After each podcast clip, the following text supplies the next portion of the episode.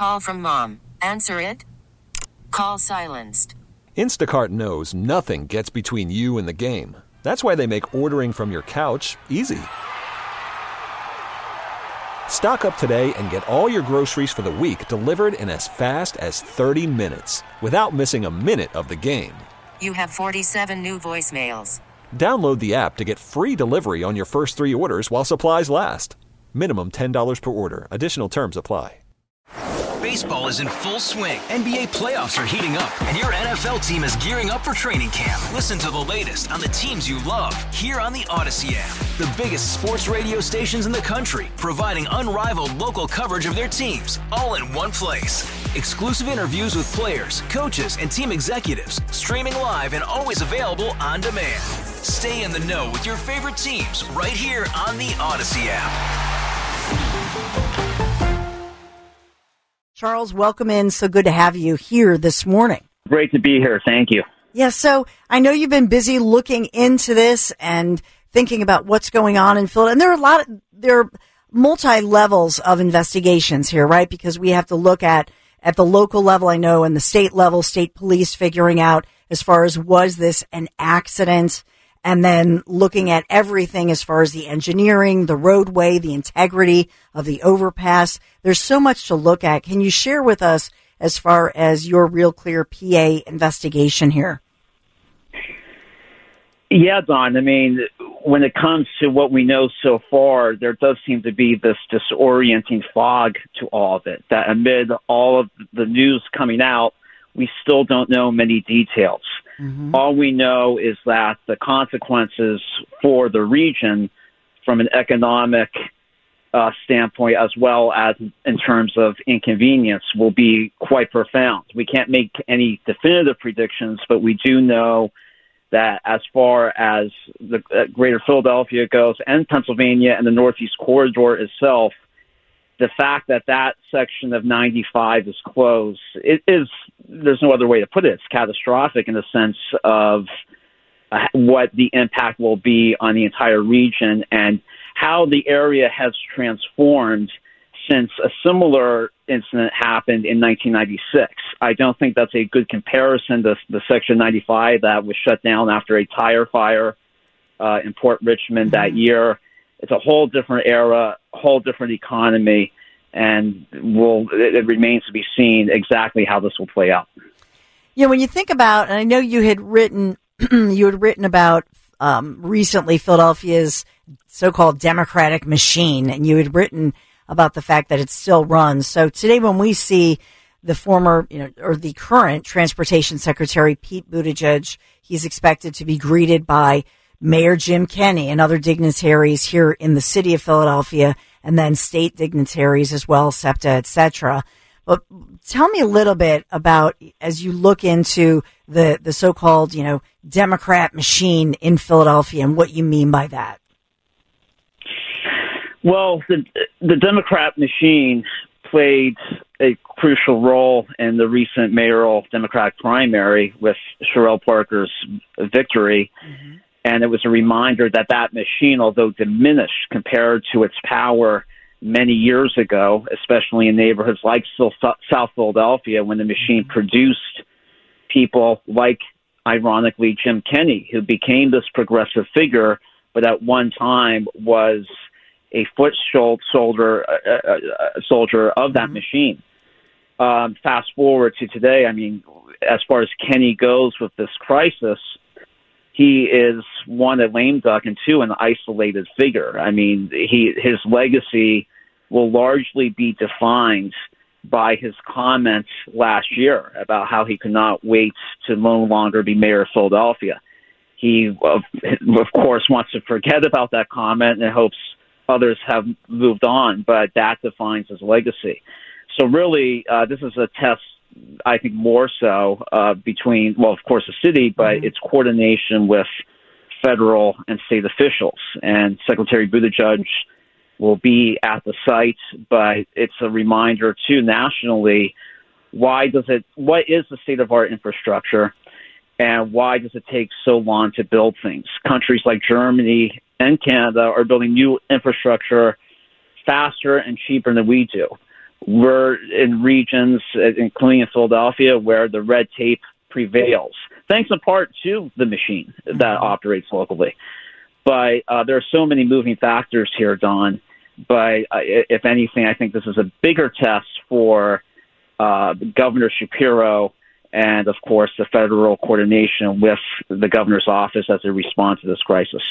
Now we are already seeing, and you mentioned Governor Josh Shapiro, who's a Democrat, who of course is from the Philadelphia region, grew up in Abington, uh, Montgomery County, just outside Philadelphia, and we're already seeing some Democrats in Pennsylvania who are pushing back on a law that was voted on by the people of Pennsylvania amid the pandemic, when we saw overreach by then Governor Tom Wolf, and so he just kept on you know, just kept on extending that emergency declaration for Pennsylvania, which allowed funding, but allowed a lot of these, you know, mandates that ultimately proved to be very arbitrary.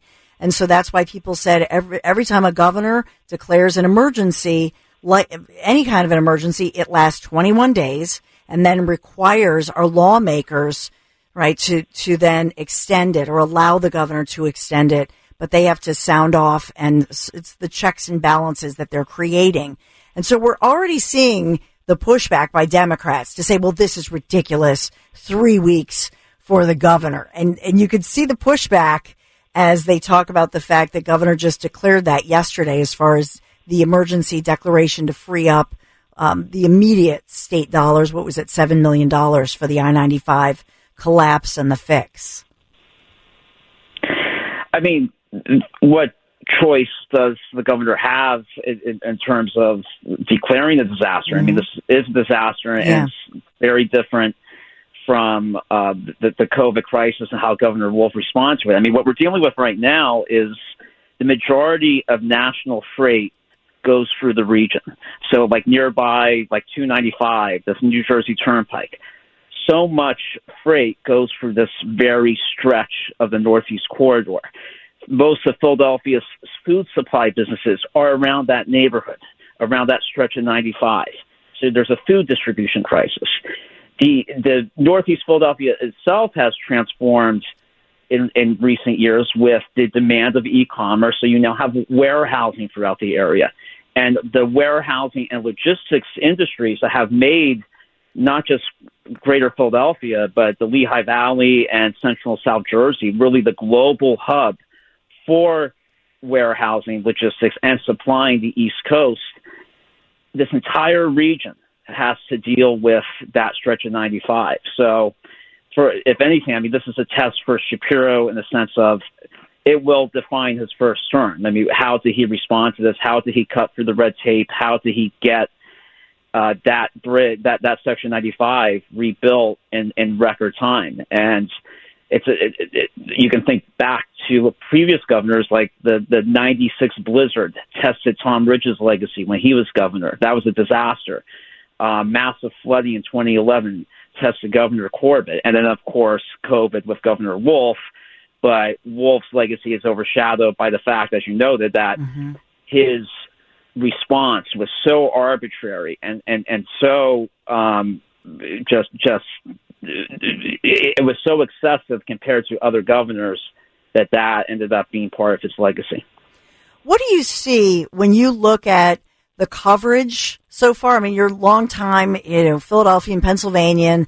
when you see the coverage of this I-95 um, disaster, the way local officials are handling it, the way politicians are handling it, the way Buttigieg, you know, Pete Buttigieg is, is here quite quickly boots on the ground, designer boots on the ground in the Northeast. What do you see when you when you look out as that at, at that as a writer, longtime journalist, longtime investigative reporter? Well, my my political analyst hat says that it, it's in the political interests of all involved to get this done uh, in, in a very expedited fashion, considering that we are entering yet another presidential cycle, and next year Pennsylvania will once again play a pivotal role in the presidential outcome, as it did in 16 and also 20. But of course, you want to not think that way because this does transcend partisanship. This is a crisis that affects everyone. And so far, to, to Governor Shapiro's credit, mm-hmm. he really has not operated in a partisan fashion. He has addressed the issue of red tape as governor. He set up an office of transfer, uh, transformation opportunity to cut through the red tape when it comes to economic development projects. So he, the president is already, already there, even though it's early in his tenure that Shapiro um, must work with everyone to, to, to, address this crisis, as he has with other disasters. I mean, he's had a, a number so far from mm-hmm. the East Palestine uh, disaster in, in nearby Ohio, a neighboring Ohio, uh, the the chocolate factory explosion in West Reading, and then of course the chemical spill this spring in the Delaware River. So. Uh, this, this is just going to be a story that will be with us for the foreseeable future. Yeah, and and so the question is, I mean, do you think they can mitigate this to the point? I mean, you talked about the supply chain issue. I even saw, I think in the Inquirer somewhere, they were saying this will really muck up and mess up even Fourth of July celebrations, for example, and and what a mess. Um, completely a mess, and even for the neighborhoods, they can't even get their their trash picked up. For example, I mean, when you see this and you see this administration working, and I mean, Governor Shapiro's working with the Kenney administration, are you seeing that you think there's a way they can mitigate this? It's going to be a hot, long nightmare of a summer. How do they mitigate it? That's the question. We we don't know. I mean, this this this is so profound, Dawn. That uh, I mean, it, it's um, an hour by hour story, and uh, time is of the essence. But you nailed it. I mean, this.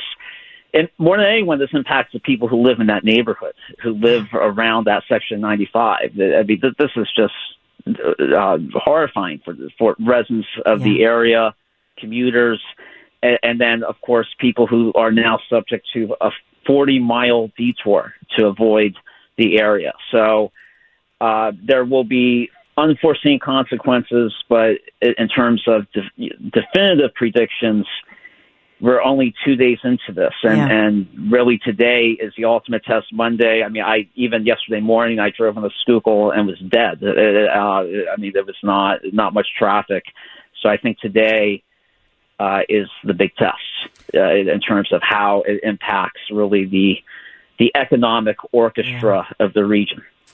Yeah, and and already early this morning, I think it was 5 a.m. because I was listening to KYW News. We're here really early, getting ready for the first broadcast, and it was already pretty busy at five ish in the morning this morning. I think a lot of people were trying to get a jump start on the day, so we're just hearing nightmare kind of stories, and then that tees us up for thinking about thinking about job stats getting people to come to work in person and and a lot of people just saying nope one more reason that i'm just going to work from home and if i can zoom in from home. And so i think that that's just unfortunate horrible timing here in philadelphia after you know everything we've suffered with trying to come back from the pandemic. Absolutely. The unforeseen will be wild. So exactly. So will we resort just this spring offices are starting to call people back into the city. People were commuting maybe two or three days a week into the city. Is that on hold now? Will offices reevaluate because the productivity of sitting in traffic for up to two hours is not conducive to uh, the, the benefits of remote work? And uh, just, just the, the traffic, you're right, that early on in the morning, it's a reminder that the that logistics realm has to respond accordingly. I mean, Amazon alone, I, th- I think it's like 60 warehouses that they yeah. lease in the area. So just this affects Amazon alone. I mean, the, the, this is uh, the, the, employees who work at these distribution centers. Every it, it, the consequences and, and how the story plays out, it's going to be wild. Yeah, and, and that's why I love your perspective because a lot of people like me initially, I'll be honest, because I live in the Northwest. So I'm thinking, oh, it doesn't affect me because I take the Schuylkill as opposed to, you know, Greg Stocker, my coworker who takes, lives in Bucks County in that area generally and would take toward the Northeast would take I-95. But this is an important piece of it. And that is that in this area, you're coming from, you know, where all of the sourcing is. So they got to get the trucks out. They got to get the deliveries. And so it affects everybody in the entire region, South Jersey, across Philadelphia and beyond. And I think that's a great perspective that you have, Charles McElwee. Thanks, Son. Yeah, I mean that you couldn't have picked a worse location for this catastrophe. Yeah. It's a nexus for suburban Philadelphia, the South Jersey suburbs, and the city. It, it, it's it, it's crazy. I want to. I just just because I and I'm I can I know I can throw anything at you. You have such a great level of first of all, you know, a vast experience in covering the entire region. But you had written an article a few years back about Trump, his rural base in Pennsylvania, and you've studied, you know, you've followed his campaigns, you've studied him, reported on him for a long time. I just want to get your take on on the base in Pennsylvania and just with your knowledge, just to get, just to check your pulse, if I may, Charles, yeah. on today, obviously Mar-a-Lago, uh, or excuse me, obviously Trump flying from Jersey to Miami to face this historic day, really, with a former president, current presidential candidate leading in the GOP race, obviously, against Biden, facing these criminal charges with this indictment can you give us a perspective from your experience with how this may impact those the rural base or the Pennsylvania base of voters who have been loyal to Trump? I think it could be twofold on uh, when it comes to those uh, areas of Pennsylvania, especially like those working class regions of Pennsylvania in north, like northeastern Pennsylvania to to southwestern Pennsylvania in those areas and counties, I think we may be seeing a trend of, or really two factors. One, that the Trump voter from 16 and 20 who is appalled, empathizing with the former president, and, and saying that what is happening today is appalling, and therefore there is no choice but to support him in the 24 primary.